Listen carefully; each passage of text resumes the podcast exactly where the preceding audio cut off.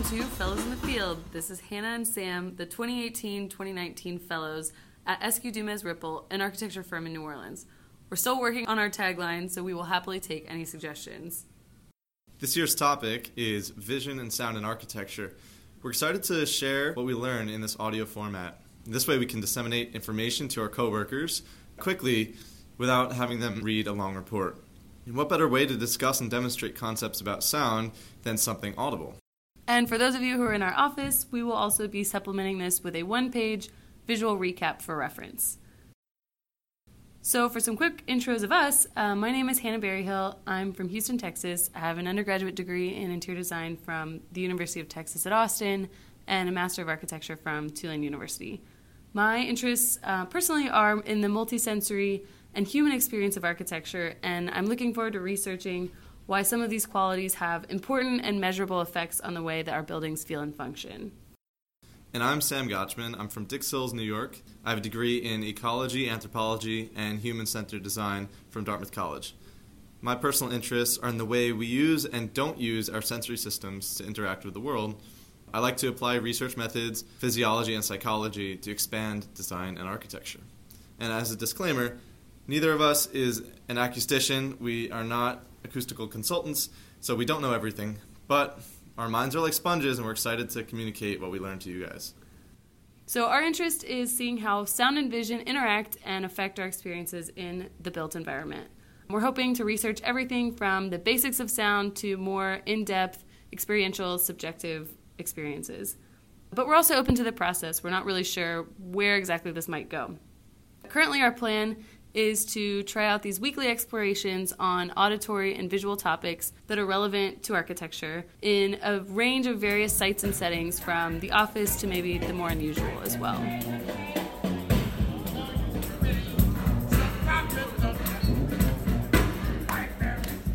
Our first topic is the fundamentals of sound. All right, Sam, so what is sound? Sound is basically a vibration. It's the propagation of pressure waves through a medium.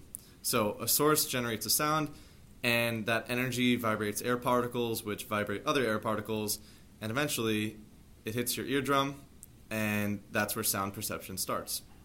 So the speed of sound in air is 1,125 feet per second, and that's basically one mile in five seconds. And while there are many ways to describe sound, two parameters, two main parameters, are sound level and frequency. So sound level is loudness, basically, um, otherwise known as amplitude, and it's measured in decibels. Pure silence would be zero decibels. A private office is around 40 decibels. A motorcycle is around 100 decibels jet taking off is around 140 decibels. And for reference, EDR's office is around 55 decibels. What? That's so loud. Frequency is synonymous with pitch. So think of notes on a scale. The lower notes on the scale have a lower frequency, and the higher notes on the scale have a higher frequency and human hearing has a frequency range of 20 to 20,000 hertz. So, all else being equal, higher frequency sounds are perceived as louder than lower frequency sounds. So, unfortunately, this is one potential reason why your female coworkers might be perceived as louder than their male counterparts, even though they might be speaking at the same volume.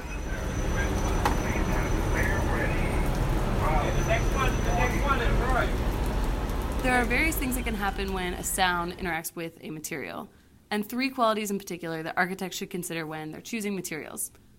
One is that the sound can be absorbed by the material. The other is that it can be transmitted through the material or passing through it. The last is that the sound can be reflected. For example, smooth concrete, which does not transmit or absorb sound but does reflect it, will create a space that might sound very echoey with a lot of reverb but most likely the adjacent space will not be able to hear the sound generated in that space. Acoustical foam, on the other hand, does transmit and absorb sound, but it does not reflect it. So, in theory, if you had a wall built of all acoustical foam, the interior space would sound pretty nice without a lot of echo, but your neighbors are going to hear a lot of the sound transmitting through the wall.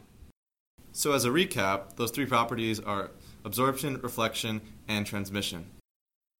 So, to understand sound levels in the real world, we conducted an experiment at EDR. We were wondering do architects who are hypothetically designing comfortable sounding spaces actually know what sound level is? All right, well, we'll see how bad we are at this. So, we performed a test. We brought EDR employees around the office and had them guess the decibel levels of sounds around the office. These sounds were ambient office noise, computer keyboard typing, a semi loud conversation at a neighbor's desk,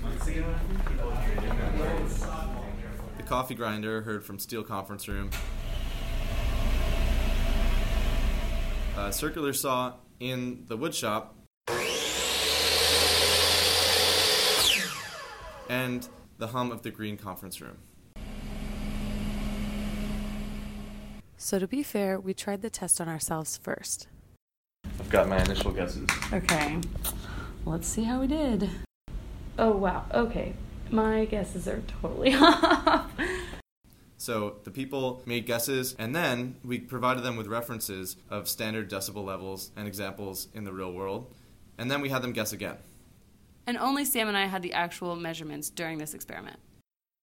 After some number crunching, we found that people basically had very little clue as to what the sound levels actually were. I feel idiotic because I have no idea what a decibel sounds like. Okay. Someone guessed that the circular saw was 1,000 decibels, but it was really only about 91 decibels. Many thought that the green conference room was only 5 decibels, but it was really about 40. Mm-hmm. what? After they received references, the variability of those guesses went way down, and the guesses were closer to the actual measurements.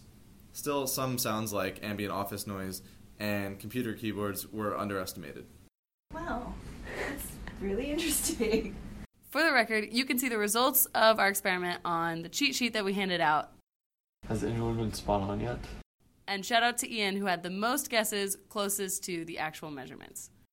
So it seems that having some guidelines helps people understand what they're hearing, but it's still important to realize that what you think is true might not be.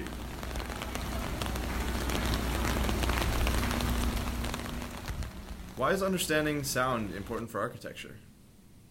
Well, if you think about it, most complaints about buildings are often geared towards non visual comfort issues like noise and echo. And sound levels have a significant impact upon occupants' mood, health, and productivity. One story that we heard was that an office had such poor acoustics in their conference room that they actually rented out a separate space across the highway just for meetings. So not only were employees spending more time getting to that other space, but that was also money being spent on additional rent. So, understanding what decibels and hertz are gives us the language to discuss sound ratings such as STC and NRC that architects use on a daily basis. Architects might be familiar with the following, but maybe they don't understand their basis. First is STC, standing for Sound Transmission Class. It's a rating determined by the sound level reduction or transmission loss through an assembly considering the frequency of that sound. So, for example, we tested the STC rating of a door to the woodshop. Inside the woodshop, we measured a decibel level of about 90 decibels.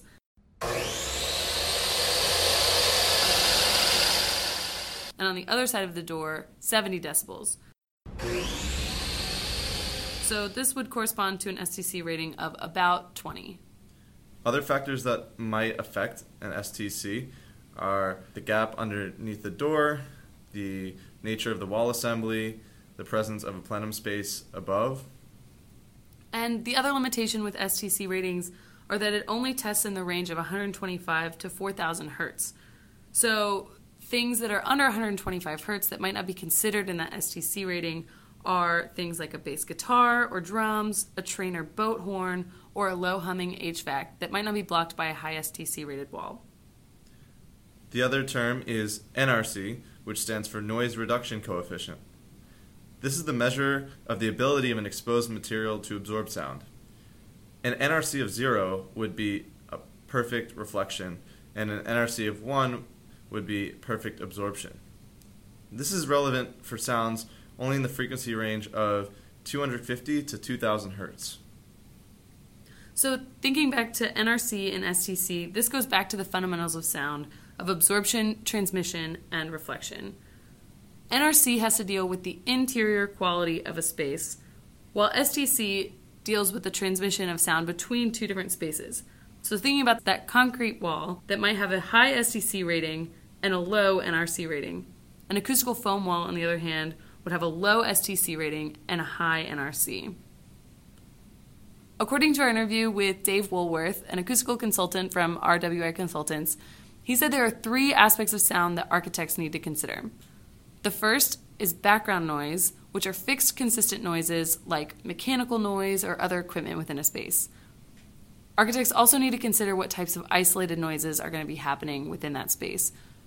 Things that are instantaneous, individual, such as people talking, a squeaky cart, and the last is the room acoustics or the quality, materiality of the space, the form, assemblies, other connections that affect how background noise and isolated noises sound within the space.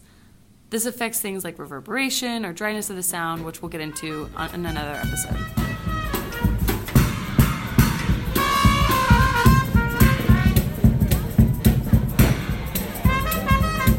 That's it for this week's report. We hope you learned something new about the basics of the things you use every day. Let us know what interests you in hearing and vision in architecture, and we just might devote our week to it.